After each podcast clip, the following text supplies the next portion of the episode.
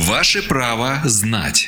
В студии юрист Федерального информационно-аналитического центра защиты прав граждан Наталья Сапрыгина. Наталья, нам поступил вопрос из Владимирской области. Могут ли судебные приставы арестовать денежные средства дольщика, внесенные на счет эскроу?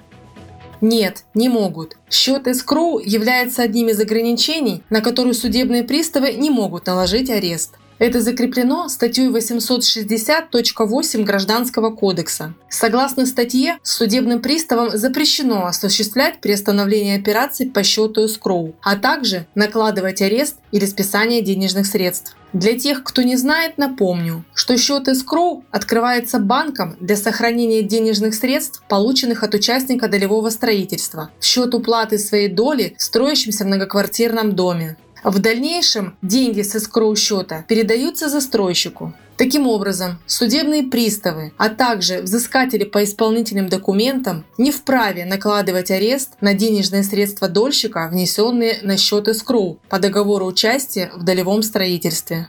Правовую справку дала юрист Федерального информационно-аналитического центра защиты прав граждан Наталья Сапрыгина. Ваше право знать.